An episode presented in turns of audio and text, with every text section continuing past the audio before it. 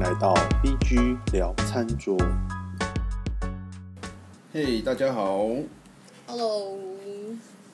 我们家最近爱上了吃鱼丸。好，我呃，我们家附近有一间福州面店，然后它的鱼丸，哦对可以吧？对，它的鱼丸就是还蛮好吃的。然后我们家就最近就很喜欢吃，这一个月都会跑去买。啊，那个冷冻包装，哦，好，我就想到潮汕一带、福州、福建和潮汕一带那边流行的鱼丸，我们这我们台湾比较就是熟知的鱼丸，口感是比较偏 Q 弹嘛，比较有咬劲对。，比较比较弹啦。嗯，然后后来后来对鱼丸就就是想说有点兴趣，我就稍微查了一下，我就发现哎，诶哦，原来鱼丸还有分，就是我们比较熟知的福州鱼丸，还有分就是北边也有鱼，因为它其实就是鱼肉去做的丸子啊，到处都有吧，很多地方其实都会有啦。对啊，嗯你说什么福州啊，然后湖北其实也有鱼丸呐、然后杭州也会有鱼丸呐、然后你看，像香嗯港的鱼丸跟潮州的鱼丸，就是香港，香港就是更偏，你知道，就是广东式，因为潮汕人他会，他确实会跟福建那边的比较像一点点，因为他比较靠比较靠福建嘛。哦，对啊，就是其实嗯每个地方都会有鱼丸啊，就像台湾有台湾的鱼丸啊，对啊，哦，因为我听到，因为我听我有听到一个一个讲法，就是有南派和北派啦。哦，对对对，就是撇撇除掉，我知道各地都有一些鱼丸的类型，但是就是在呃八大菜系里面，有人会提到就是南派的鱼丸和北派的鱼丸。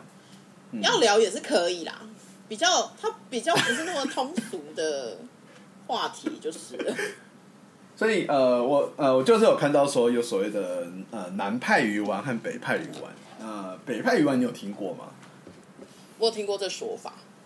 北派鱼丸就呃，主要是以就是徐州那边为代表，就是徐州的一个一个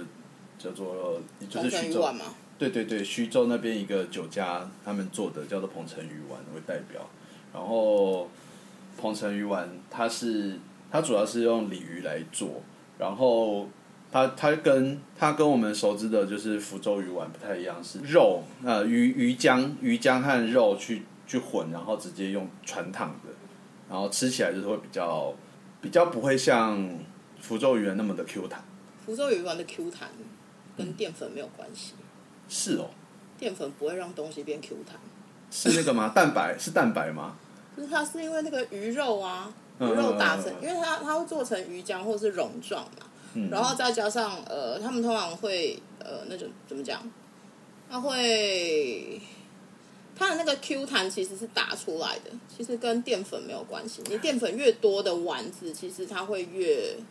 它吃起来的口感会越不弹。对，是这样子。对对对对对，弹这件事情不会来自于淀粉，呃，但是你如果比如说我们通常一般我们自己在家里，假设我们今天做猪肉的丸子好了。嗯嗯嗯你要让它比较有弹一点的感觉的话，你打水进去了以外，你就是用冰块。嗯。你加冰块下去的话，它会比你没有加冰块还要弹，哦，是哦，是因为什么？呃，让它的因为你打下去以后会有粘性嘛。嗯，我们为什么？比如说，我们今天在做狮子头好了，嗯，你通常绞肉，狮子头的原料其实也是绞肉。我们现在讨假波的方式是用绞肉做，当然以前的话，其实肥瘦你是要用剁的，哦，我对我看你电要影一都直是用剁的，你对，要一直剁。对，其对实对而且它肥瘦要分开剁，肥瘦分开剁之外，再把它混合。它就会有那个粘性在，因为我们是用剁的。对，而且因为你有你有把空气打进去啊，嗯，对啊，它的弹跟它的弹，它会弹，但是它的弹其实跟淀粉是没有关系的。哦，原来如此。对啊，那 OK，你说嗯福州、呃，你所谓的南派跟北派的的差别来说，基本上就我所知啦，鹏城鱼丸他们跟其他地方的鱼丸不太一样的原因，是因为他们加了粉丝，是哦，你它说会在加在鱼丸里面加了粉丝，对，他会加水粉丝，就是泡水泡发之后的粉丝进去。嗯，这倒是原来是这样子啊。对，对我 我在看《鹏城玉丸》，知道没有看到这边。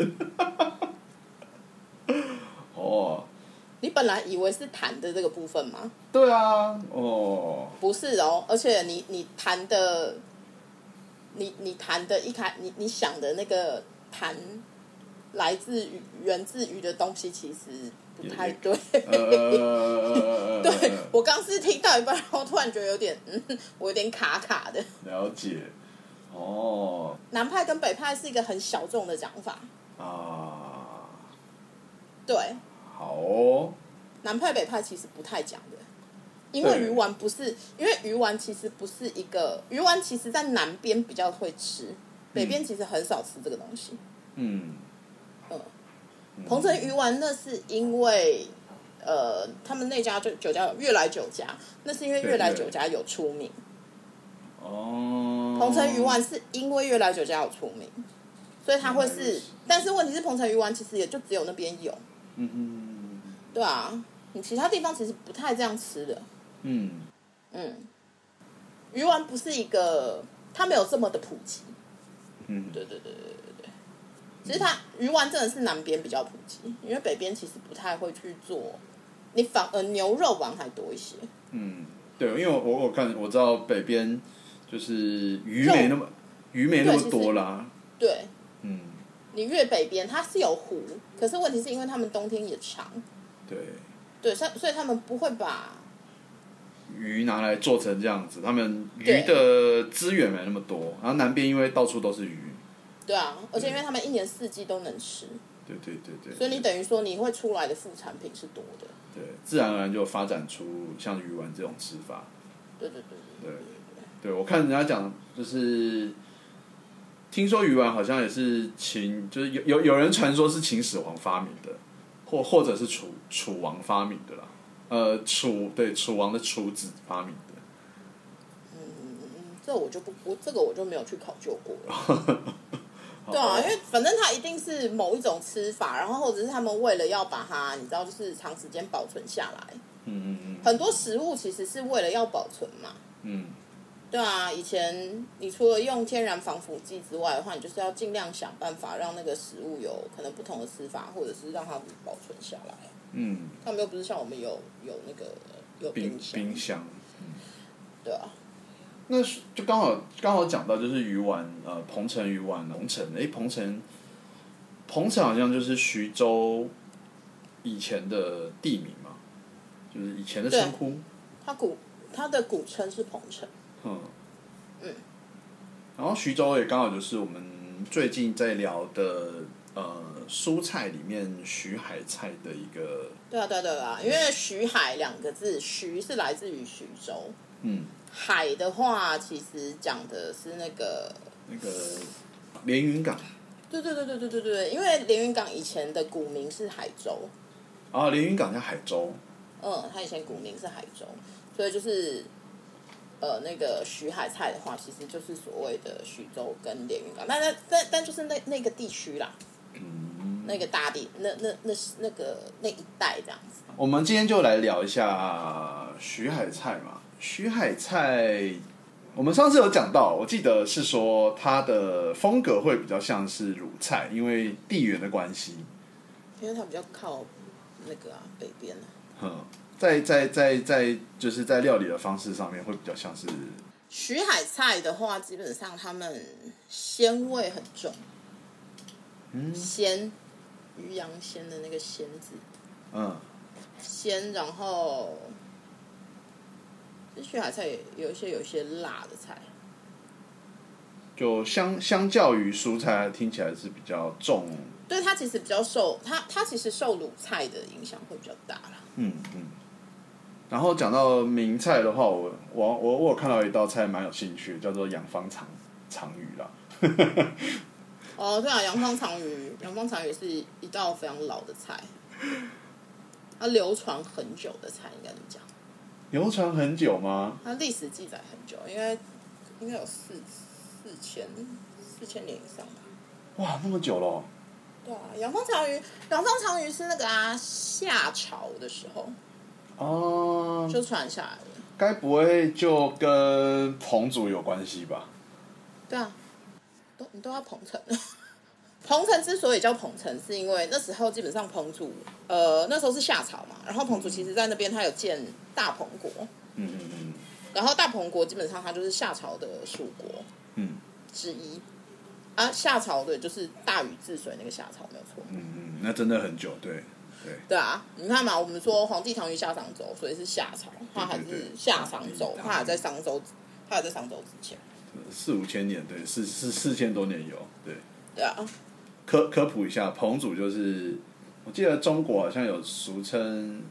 四大厨神还是三大厨神，四大厨基神。本上彭祖就是厨师界的祖师爷，呃，对对对，彭祖、嗯，然后而且他在那个什么，如果有看一些呃史料有记载的话，他就是会有类似在什么列仙传，所以彭祖有彭祖有那个彭祖最大家最最有印象，应该他就是一个神仙，然后他活了八百多岁之类的。都活下来，应该也到汉朝哦。嗯，也不没有止啦，吧怎么会是汉朝？你的历史有问题哦。我我我算一下，汉朝应该是近两千年哦，没有，好像夏商周啊夏商他是在夏商周到那边啊他应该要活到周朝。他应该是到夏夏商，对他应该有跨商，对对因对为彭祖比较多，比较多故事会是放在夏朝跟商朝比较多，哦周朝那时候就比较少彭祖的故事。嗯，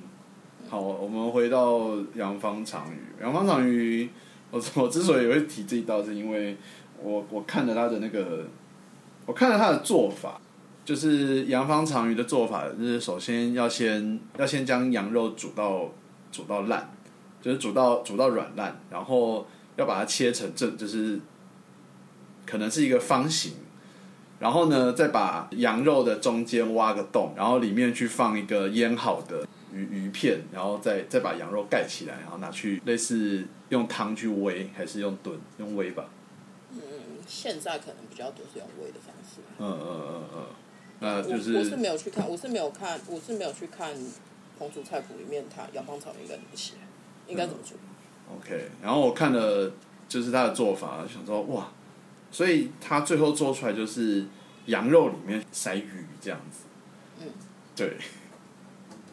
然后我就会，我又很好奇它到底长什么样，然后我就去找了一下图片。我很推荐，就是听到的人可以去查一下杨方长鱼它的图片，其实就是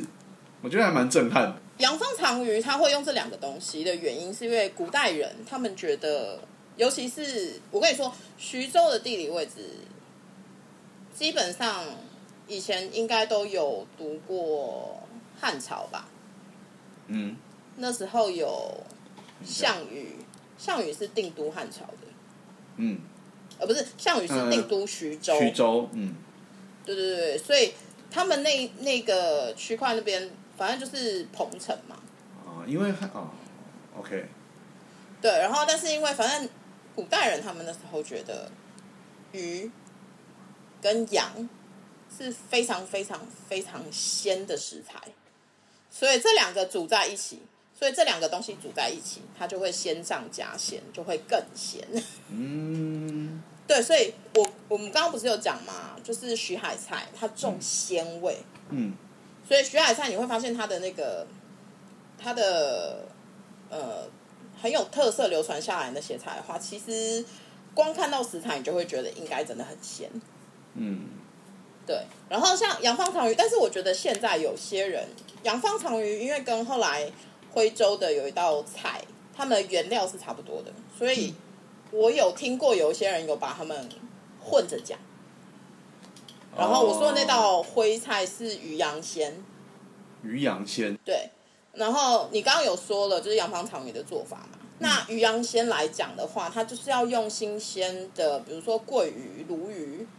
或者是鲫鱼，他们其实会先把肉片下来，嗯，鱼背的那个肉先片下来，然后用那个鱼骨，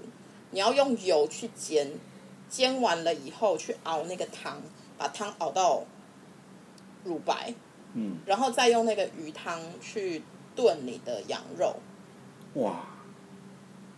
你不觉得听起来其实味道很重吧？联想起来的时候是很像的吗？对对对对对对对对，对啊，对啊，对啊对啊，所以其实然后之后他的那些一开始片下来那些鱼片是最后才再把它一起佐佐进那个汤，一起去呈现出来，所以它那个其实也是很鲜，但是因为它的原原料跟呈现的方式感觉有点太像，所以现在很多人会把它们混着讲，但其实这是两道菜，而且因为好啦，地理位置还是有点差，对，对啊，处理的顺序也不太一样。对，其实处理顺序也会不太一样。嗯，对，但是有些人会误以为鱼羊鲜就是洋方长鱼，但讲实话，它真的不太一样。嗯，对啊，对啊，对啊，哦，那个时候就是像猪肉和牛肉，牛肉好像是比较有钱人在吃的啦，猪肉的话就是就是廉价的食物。牛肉的原因是因为基本上大概我们现在在说夏朝嘛，彭祖的话是夏朝，下一个的话是商朝。其实你要有记载开始牛牛肉做食用的话，是要到商朝。嗯，然后基本上就是到商朝的时候才会有把牛拿来食用或者是祭祀，但是你也是要权贵你才可以行使这种权利。对，对，所以再怎么样的话，而且因为我知道有的人会说牛是拿来耕田，但是其实耕田的记载是在更后来了。嗯嗯，那时候可是那时候应该已经有就是圈养牛只的习惯，可是它真的是拿来做祭祀用的，比较偏向祭祀。以前比较多吃的就是羊肉和鱼肉嘛。对，嗯而且因为是那个区块啊，那时候是中原嘛，嗯，对，那一代对啊，你还没有到，你还没有，你还没有开发到百那个百越那边呢、啊。对啊，你要记得我们以前常我们之前有几集有讲嘛，就是中原跟百越的区别。对啊，它的地理位置上面的有区别，有区别。那边中原的话，已经是就是不是江南了嘛，因为他在长长江北边，他应该好像也没有江北的讲法哦。没有。对，就是中原了，中原一带。中原那时候其实是以河南嗯，为发展，好，大家是讲以河南为发展中心扩散。 OK OK OK，那地理位置我我这样看得懂了，嗯，对哦好，好，对对，中原是这样，然后你下面那个下面那边就是百越，嗯，所以这样这样讲起来，就是其实以蔬菜来讲，徐州它其实是一个就是什么，相较之下，它是一个更古老的一个地区。对，对因为徐州，对啊对啊对啊，算是因为彭城嘛，彭城毕竟对真的对，彭城真是老，记载很久，而且而且再加上它又一直是在某一个很早的年代的时候，它算是都城吧，嗯，然后它又是就是中国传说，哦嗯，有记载了第一个厨师的都市。但其实我除了杨芳长肉、长鱼之外就，就就没什么想要讲，因为我觉得它其他的菜都看起来都超诡异，什么狗肉啊、鳖啊，鳖还好吧，鳖很多地方都有吃啊，鳖的你是是说《霸哪？王别姬》对不对？对对对对，《霸王别姬》霸王别姬啊然后我们我们稍微讲一下《霸王别姬》好了， 它看起来很可怕哎、啊我觉得那道菜我自己是不该敢看，就是我觉得有鳖是蛮可怕的。那是因为它保留整个给你啊，对对对对对，呃，讲到就是徐海徐海菜的话，好像还有一道叫做《霸王别姬》嘛。嗯，对，《霸王别姬》，《霸王别姬》也是传统名菜啦，啊，徐海的传统名菜哦。就是徐州的传统名菜啊。它有另外的名字叫龙凤块还是龙凤会，我忘了，会吧？会就是那个火部在一个，还是那个字念，我不太确定他们是念会还是块。这边介绍一下，《霸王别姬》，它是那个以甲鱼和鸡为原料，然后用一些就是像呃料理酒啊，然后香料啊，那就是煮煮蒸而成的一道菜，所以就是那道菜它会保留一个甲鱼的形形，就是形体，一个完整的形体，然后和鸡肉这样。因为它其实以那个年代，以它，它基本上也是记录在彭祖菜谱里面，哦，所以那个时候就就比应该算是那个河那个鲜时嘛代，的一因个，为是河鲜，嗯所以其实就是抓乌龟嘛。嗯然后鸡的话就是野鸡呀、嗯彭祖他们那一支部落，就是他们那个家族，嗯呃，他们有一个，他们算是至耕，非常的有名。那个至就是雉鸡的雉，所以也就是野鸡，所以其实就是所谓的鸡汤。嗯，他们其实是烹调至耕出名的，哦，嗯，他们那一族是这样子，所以其实像《霸王别姬》，你这样子联想起来就会觉得很合理。对，这很合理。对啊，而且因为他们就是仙嘛，嗯，所以你就是拿甲鱼，他们那个呃《霸王别姬》的话，基本上他们要先煮，然后之后再用蒸的方式，嗯，去把这道汤品，做好我们现在一定会觉得它是汤品，对他，他他对看起来是躺平没错。对啊，就是就是这道汤品，然后把它做出来这样子，哦，嗯，然后那就嗯只是现在、以现在来讲的话，我们会用鳖跟一般的鸡嗯来取代它原本的那两个食材，鳖跟龟是不一样的哦。对对对，别跟而且嗯龟因为以前河龟很好取得，鳖的话现在是因为养殖所以好取得，嗯，甲鱼的话比较好好取得。 而且甲鱼摆起来其实可能会比乌龟好看，可能啦，我觉得啦，我觉得都很可怕，就是 看到会觉得蛮猎奇的。因为甲鱼就没有什么，它的它的那个鸡和甲鱼好像就是它也它就是完整的保留它的形形状去拿来煮，然后再蒸，它不会再去处理过。对啊，然后像它的那个汤汁其实就会很比较算是沉，介于有点像茶汤跟再更鲜艳一点的黄色，就是有时候那个鸡会有黄油的那种、玉米鸡的那种，所以会有那种那个色泽，大家会是那个样子。嗯，有时候你对现在现在点得到的会是长这个样子，哦，好对啊，对，大家如果有去到徐州，可以可以试试看，对《霸王别姬》而且你刚刚这样讲到，就是其实说不定彭祖之所以有名，就是因为他们那个氏族的关系，只是最后传传下来会变成是彭祖这个名字。可可能可以这么解释吧。嗯，彭祖是有真的这么一个人啦，啊，他真的名吗字？不叫做彭祖啦，所以他叫什么啊？ 嗯他叫坚。哼哼，对，然后只是那时候，反正他们就是，但是因为他那时候也有人说彭祖不是一个人啦，可嗯是你真的要去找的话，应该会是你应该会是指向同一个人啦，嗯，而不是一整个氏族叫彭祖。了解。对啊，反正总之他们就是，当然他们一开始其实会受封，就是受封那个大彭国，真的确实是因为很擅长烹煮这件事情，嗯嗯所以那时候是帝尧帝尧封他们的。你记得那时候那、那几个皇帝嗯，？皇帝啊，嗯，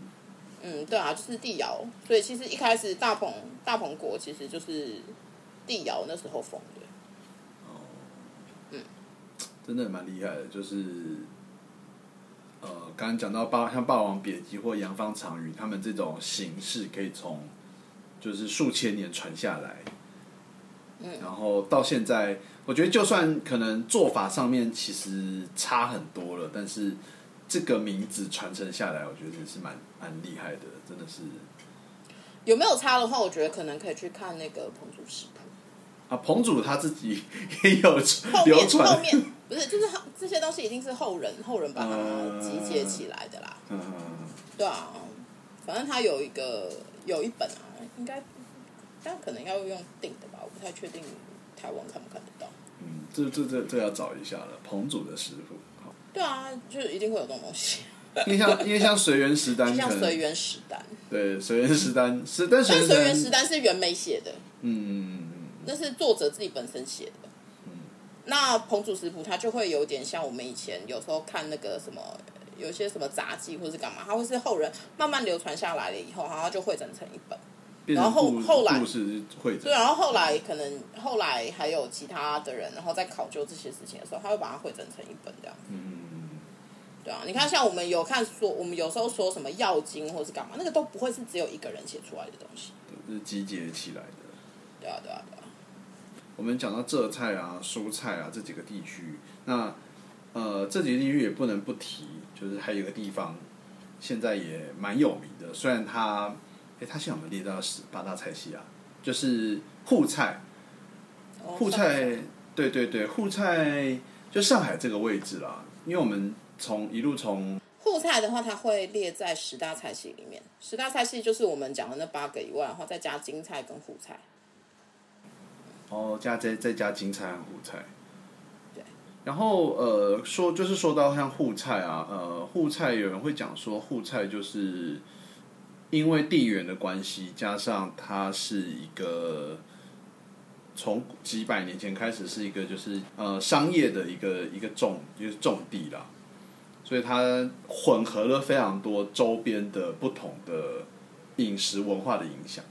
嗯，对。就有人会说，在沪菜中你会看到像是蔬菜的影子啊，或者浙菜的影子。对，因为上海这个地方呢，他们其实就是你知道，就是它就是面临大海嘛，嗯所以你知道上海的盐商其实很有名，嗯因为他们那边就是盐业的产区之一。嗯，对，所以其实他们那边一直都是有商业行为这件事情。那上海，上海历史其实也也真的还蛮久的，因为早期开始有记载的话，应该说大家比较熟知的名字的话，它会是华亭。哦，华亭这个名字好像很久了耶。中华的华，然后嗯亭是、亭是亭，诶、亭子的亭，凉凉亭亭的亭亭的亭。嗯，对，它就是华亭嘛。然后之后华亭县到了什么朝？元朝嘛，还是什么时候？它就变成了松江府。哦，松江就是我们现在松江台北松江南路的松江嘛。啊，松江南京那个松江啊松就江南是京上海的意思。嗯嗯嗯对对对，嗯，啊，不是松江南，松江路啦，我们是松江路。松江路或者是松江南京站，它那个松江对那是个上海。啊，然后，所以它松江府之后，后来又变成了上海县，然后最后演变成现在的上海市。嗯那所以它在不同的朝代的时候，因为它它讲实话，它附近就是你知道又是苏，然后又是浙，对。哦然后又有一点徽，其实它离徽没有很远，而且因然为后会上会会上会讲过话来真做的生意也是嘛会？去。对对对，他们其实就是一路一路下来嘛，因为你会去到比如说什么杭州啊，然后之后就是到松江这样子，嗯所以上海的菜系很多是哦，再加上明末清初那时候，应该说清朝那个时候，上海就已经很多的洋人进来了嘛，对对对对对，对啊，不是有十里洋场那边嘛，所以其对对实上海菜是融合了这些，除了它有本地本地的一些我们所谓的土菜以外，然后再融合了这么多其他地方的特色，然后而形成现在我们知道的上海菜。哦，而且有人会讲那个上海菜有另外一个名字，是不是叫做就是帮会本帮菜嘛？诶，哎本帮菜其实本帮菜真的要讲的话，它算是上海菜的其中一个菜系，嗯，这样子其中的一种。嗯。嗯嗯嗯，本帮菜就更偏我说原本就是所谓的土菜，其实就是呃，那叫什么？就是原生菜啦，原生、哦原生菜原嗯算原生菜。就是本然帮后本帮菜有点像是上海的原生菜这样子。对，所以它可能就会有，比如说红烧、浓油赤酱对，是很典型的特征。你看嘛，像像本帮红烧肉，嗯，这个就有常听到这个，本帮红烧肉一定就非常常听到，所以它就是浓油赤酱，然后他们也是偏甜口。对你上次有讲到说上海菜就是非常的重口味，而且很甜。嗯，对啊，然后但是因为很多上海菜它也会，就它还是会有时候，比如说杭州菜、宁波菜、嗯淮扬菜、苏锡菜这些江浙菜系，这是为什么台湾你看到上海菜，你很少会有所谓专精的上海菜馆，你一定嗯嗯是对对苏对杭对小对馆这些东西，它就会全部都融合一起。然后，所以很多人其实混着一起讲的原因，也是因为上海菜它吸收了很多这些菜的特色，然后再加上，然后又再做了一些，比如说西菜的，哦，对，嗯对对的一些做法，然后所以就行。西菜他们那个叫海派风格啦，呃，像您说像是这种融合的西洋状况菜，西哦西洋洋菜菜的嘛，嗯对，就是比较偏西式的那种，他们叫海派风格。你去查啊，你去查，你应该会查到这个资料好。像有听过海派西餐这个名字。对对对对，海派西餐，嗯嗯嗯嗯嗯。嗯，因为像上海也很多那种老的那种西餐馆的话，其实他们也会说他们是海派西餐。就是像像我有看到说，像海派西餐，就是你会在里面吃到像什么牛排啊，或者是罗宋汤之类的。对，然后而且因为海派西餐，他们还会你知道就是他们还会改良，所以你也会有所谓的海派粤菜。哦，海派川菜哦，好酷哦！我觉得这真的蛮听起来就蛮酷的，就是他们会从自己的一个有点类似什么，就是上海式粤菜，上对海对式对对川菜。对对，他厨师对自己的功力很有信心，然后他就开始去改良不同地方的料理。应该说就是经年累月历史的推进，然后所嗯以有这些菜系的，就是这些菜系的形成啦。对对对对对。差不多上海菜差不多会是比较类似这种状态。虽然说到就是浓油赤酱嘛，然后但是我我想到就是上海好像呃那个大闸蟹也是蛮有名的。哦，对啊，上海人很会吃大闸蟹。对对对，就是提到上海就会就会讲到说要去吃大闸蟹。有啊，上海很多那种你知道老餐厅，他们有蟹蟹宴，有很多品相是就是蟹呃以蟹来做的嘛。会有啊，你你就是用蟹，然后做各种不同的各种不同的料理啊，就是你我觉得吃完会中风的那种。所以蟹宴啊那我懂蟹宴就是全部都是就是螃蟹这样子蟹，啊，就是就是大闸蟹啊，哇，那边完全展露了就是呃叫什么，碰碰河本鲜色嘛。就是河鲜海鲜，因为上海在海就是出是出海口嘛，然后旁边有一个太湖，所以就呃，上海的话，很多人应该觉得有名的是那个阳澄湖大闸蟹，对对对，会听到就是阳澄湖大闸蟹，对，但其实阳澄湖，阳澄湖是它是江苏啦，嗯，对对，阳澄湖大闸蟹对，那上海本身产地的蟹的话是崇明老毛蟹，然后崇明老毛蟹哦，哦崇明岛那边嘛，对，崇明岛，然后它那边会有蟹塘。那只是呃，但是阳澄湖的蟹有很大一部分是依靠崇明的蟹苗，哦，阳澄湖适合蟹发就是生长。崇明的话，它等于说它量不够多，那就丢到阳澄湖去养，也不是丢到阳澄湖去养啊，但是反正你本来就是养殖蟹，你就是需要有蟹苗啊。嗯嗯嗯嗯嗯，那崇明崇明那边它那个蟹苗的品质好啊，了解了解，哦，所以他们就会去，就是有名就是在于像呃那个大闸蟹那样子，然后到那边就会去吃很多大闸蟹嘛，大闸蟹现在你真的要的话，是应该到处都买得到啦。但是那边的那边那边的出产是最有名的，而且上海的吃法非常多。像像是有哪一些呃，我看清蒸红烧应该一定有了，对啊，你也可以做辣的啊，而且你知道蟹有很多每一个它不同的东西，它不同的，比如说它有蟹黄或者干嘛的话，然后它就可以做成不同的料理啊。嗯而且你吃蟹，其实他们吃蟹非常讲究哦。嗯嗯，吃蟹有一些呃，那叫什么步骤？嗯他们会说你要先准备好你的调料。嗯，那你的调料的话，基本上就是你一定要是正姜醋，正姜醋，然后再加姜末，还有再加糖，哦白糖，白糖哦，对，白糖，好，对好，这是你的调料。然后另外的话，你一定要先温一壶黄酒，哦，为什么？嗯，就是要配着吃。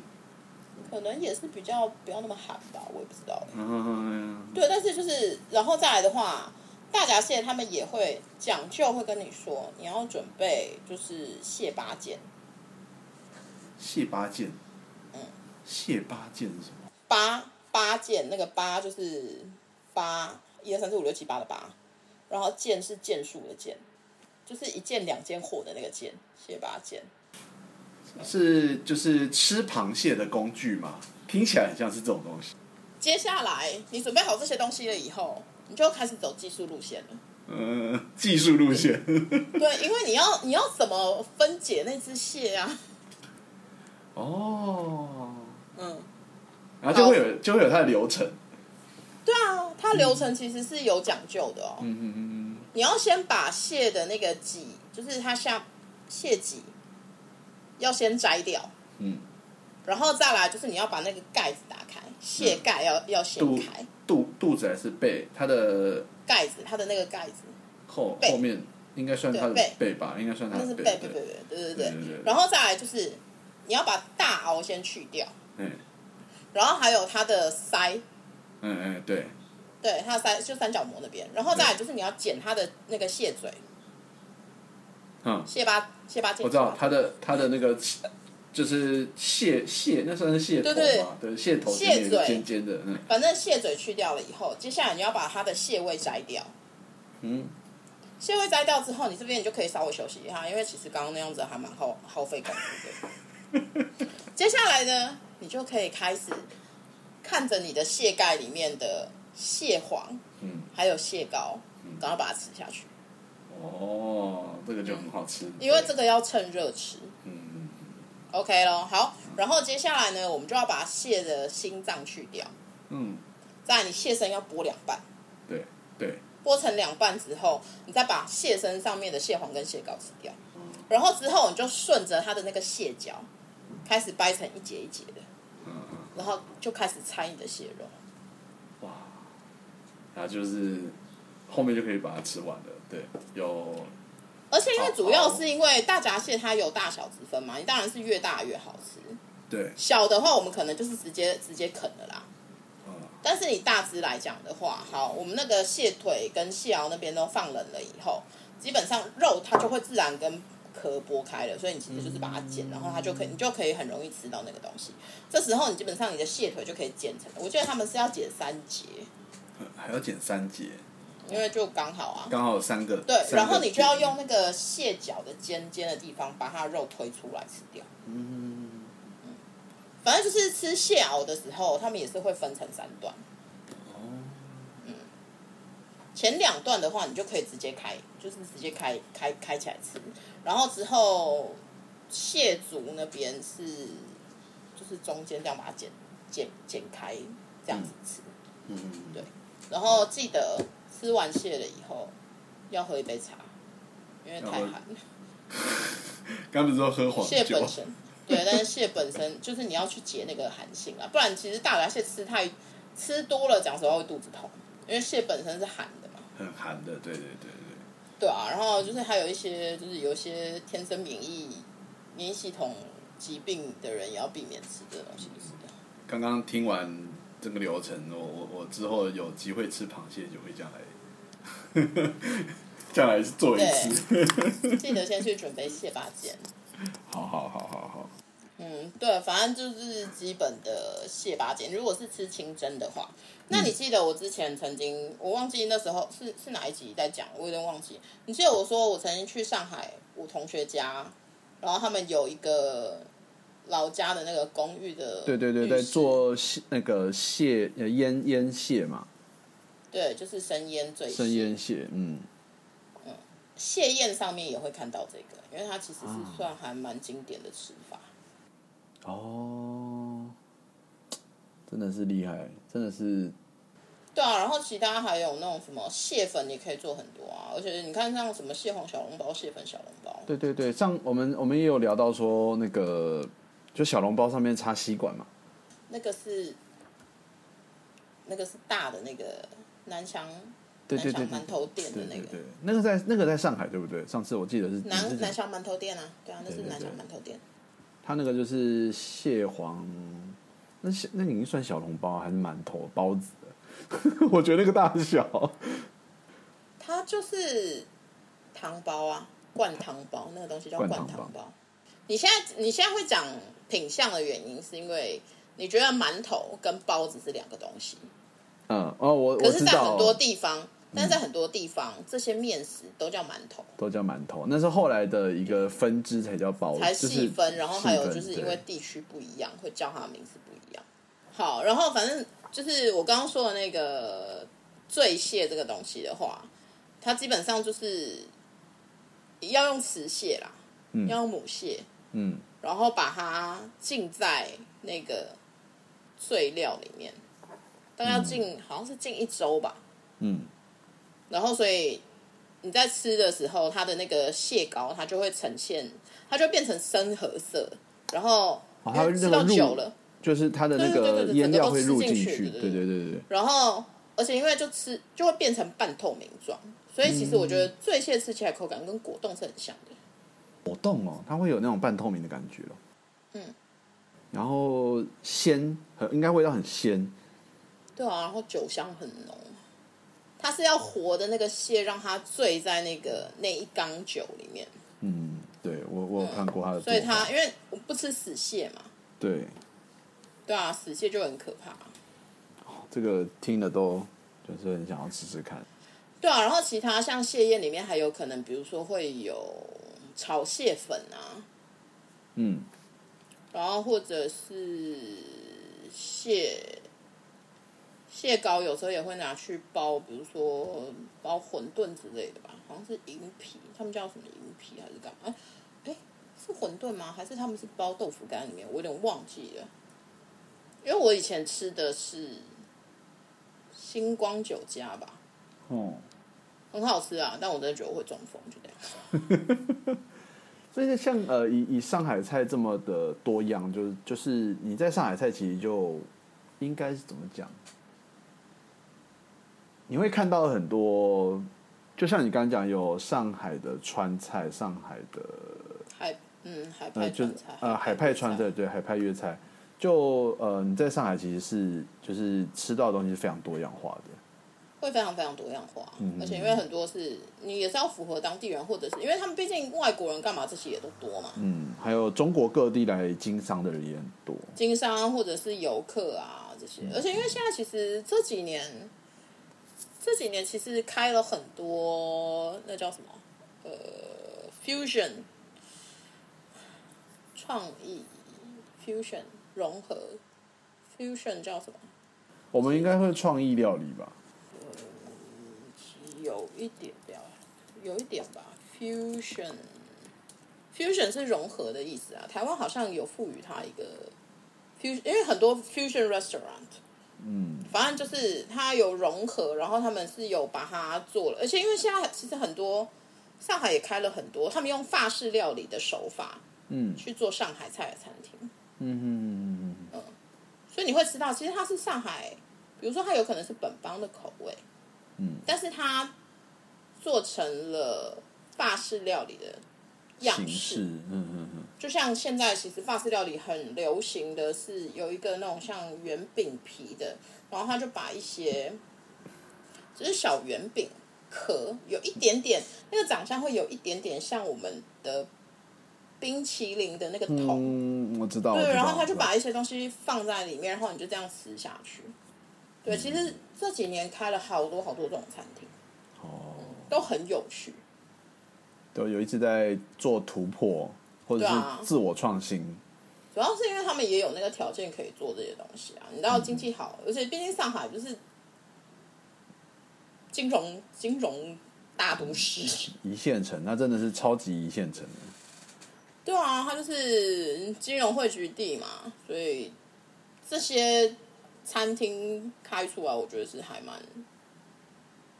蛮正常的啦。嗯可是就是真的还蛮多这些东西的，很有趣。哦，那老上海菜我也觉得很不错，虽然有些东西对我来讲太甜。 我就记得我有一次，我就记得我有一次吃了那个面，那面是甜的。你上嗯有你在上一集有讲到那个我那天时候是吃什么？小糖水面吗面？啊不是，那个是甜水面。甜水甜水面面它其实就是甜甜咸咸，没有错。但是它因为它名字上面已经有给你一个甜字，所以我我会 expect OK 它就是甜，所以那个我还好。但我应该是吃类似什么小面还是什么东西，然后我一吃下去就这样，哎、还是是热干面啊。我在上，哎、有可能是我在上海吃武汉热干面，但是它是甜的。哦，就像是然后我我就们误入我台南一样。我那时候瞬间就想说，哦天哪，是甜的面，它没有不好吃哦，可是因为我本身真的不太吃甜，然后他让你预期印象哦对对对，错了，也不就是你预期印象，而是你就会瞬间被 冲击。可是其实它调味是 OK 的哦。嗯嗯嗯嗯嗯，对啊，我不是说嘛，我台南学弟那时候吃的很 OK 啊。对对对对对对啊，他老婆不行。 你可以先去吃一些上海菜啊，台湾有一些上海餐馆还 OK。呃，我知道，像那个你不行的话，你就先去。刚刚有提到那红豆食府。个呃，哦，红豆红豆食食府，府还还行，而且因为红豆食府它有一些小的冷菜，你可以先去吃看看。嗯，还有像苏杭小馆啊，就是呃，苏杭小馆应该也可以，但对是苏杭小馆我很久没有去了，我有点忘记。可是苏杭小馆就不会，苏杭小馆就就也很多，就是因为它毕竟是写苏杭，嗯嗯嗯，但红豆食府的一些菜确实还行。红豆食府算是我在台湾很早吃的上海餐馆，哦，好，苏杭小馆我是也有吃啦，可是我觉得苏杭小馆可能是台中的问题。台中的苏杭小馆，我觉得还蛮台湾人的。哦，他其实有到台中，我不知道他有他有连锁到台中去。我不知道它是不是连锁，但是台中也有两间苏杭小馆，哦，应该应该是连锁的，对，嗯有可能是家族企业吧。嗯嗯嗯嗯，对啊，但我觉得它它其实是还蛮符合台湾人口味的。对，其实台湾的上海菜、上海馆子蛮多的啦，虽然虽啊然它是可能已经跟现在的上海菜又不太一样了，因为毕竟它对分支出来了，有点像类似分支出来了，嗯，对。啊，你应该要去吃看看上海生煎。上海生煎其实蛮好吃的，上海生煎是什么？水煎生包煎吗？包，生煎包哦，，有那个 呃，那个景美夜市有很有名， 但我不知道有没有那么就是地不地道啦。台中有一间很好吃，而且他们家就只卖生煎、小笼包，然后还有有那个油豆腐粉丝汤。啊，油豆粉丝汤，对对，油豆腐粉丝汤嗯对也是很很道地的、很标准的上海名那菜是。名菜哦。原来油豆腐粉丝它是上海名菜哇。呃，我们的生活中其实还蛮容易接触到的，因为油豆腐粉丝我算是比较常、比较有印象的一个，嗯，对对对对对，它就是一个很嗯轻的汤啊。对但是油豆然后就腐粉丝汤就是你吃生煎通常会一起配的。哦，还有这样子的搭配哦，对，而且因为上海其实把这些东西，他们不叫包子，他们都叫馒头。嗯嗯，所以你看哦，你你就想哦，南翔馒头馆嗯嗯嗯，其实卖的是包子，因为他们叫了馒解头。他们叫馒头，对，是因为面点的东西就会叫馒头嘛。不一定啊，因为以前你只要是包成这个样子，他们就叫他们就叫馒头啊。哦，可是在，比如说在更东北一点的话，这些东西都是面，哦，它都叫面，它统称面。原来如此，因为我们现在讲面，你直觉联想的是面条，对对对对对对。可是所有用面粉做的，他们都叫面。嗯，这样能解释，就这样子，所以就是我们看到说，像面点馆，其实它的面点指的就是用面粉做的那些东西。对。哦，所以不会只是面，因为我们会被面，我们会被我们自己认知的东西给制约，对对所对。以我们认知到的面是面条，对因为像台湾不会讲，台湾不会讲粉嘛，对啊，我们不除会了比较不太会米粉讲以外对，，我们所有只要是长那个样子都是面，嗯，就像我们的 pasta 只有意大利意大利面这个词，对，不会用可是其实粉对空，但心是粉问题是意大利面本身，你光是面的种类大概就有四十几种，嗯他们是有名字的。嗯所以我们通常意大利面讲的是 spaghetti，嗯，spaghetti 是它的，它一定要那个直它的呃那个有心吗？有那个心不是不是不是，我说的是它的面条形式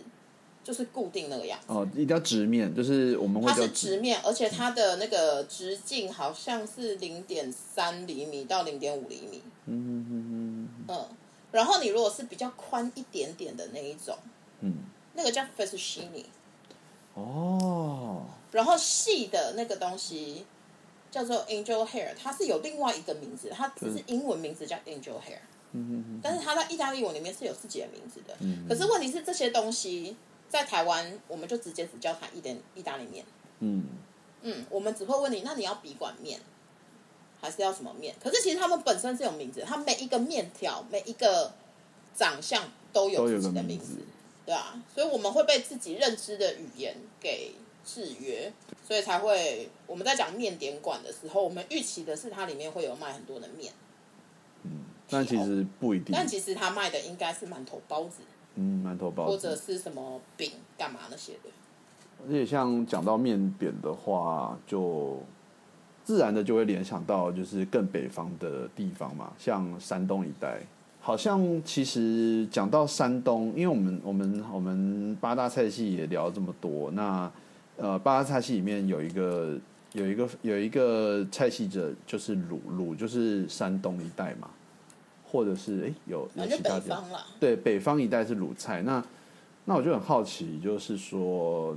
其实像山东，我们虽然认知到说有很多面面点面食，但山东菜应该不只是这样子了吧？山东菜其实它有更多很多样的一些就是菜系，它才能会是一个鲁菜的一个。鲁菜用了很多肉啊，哦，真的哦，鲁菜的主鲁菜的主题其实是肉啊， 哦，就会变得很多肉，终于没有鱼了这样子。不是应该说也是有鱼啊，中也是有鱼啊，其实还鱼是就有比较少啊了。啦。对啊，因为你还是有你还是有什么黄河鲤鱼干嘛那些啊，其实蛮多的，哦，不会少哦，没有你想象中少、哦。问题是因为它其他的肉也很多，嗯哼哼哼哼，对啊，只是台湾卖得动的是面面类啊，嗯。不过说到就是鲁菜，就真的是就很少听到了啦，对，很少听到，很陌生，非常陌生。鲁菜很多东西会分散在各地，嗯，在台湾来讲，是哦，鲁菜我们今天讲它里面的菜的话，你绝对不会陌生。啊，对，可是你很少会看到鲁菜馆，对，你因通为常会我看到是什么山东饺子馆，我对对对对对对 对，因为卖得动啊，它好卖啊。嗯，然后有有我有听说一个说法，鲁菜就是它会是说是菜系的，就是之的起源那是因为它是中原地带啊，啊，原来如此啊，中原起家，你这样中原讲，历我史好记像载就能最，理解，中原记载最久啊。 因为历史在那里，历史从那边开始写，所啊以我们就只先记得哦，鲁菜呃中原地区，然后再可以往外写。这也是为什么它是宫廷菜啊。哦，有有有有听说，对啊有有听过，就是鲁菜是宫廷菜这个。对啊，那是因为啥？山，那是因为那边的那个地理位置，然后还有历史发展。好，我们就之后来往鲁菜来聊。好好，那我们就下次来聊鲁菜。 ，OK 哟，好，好就哟这样，那咯嗯今天就这样喽，拜拜，嗯拜拜。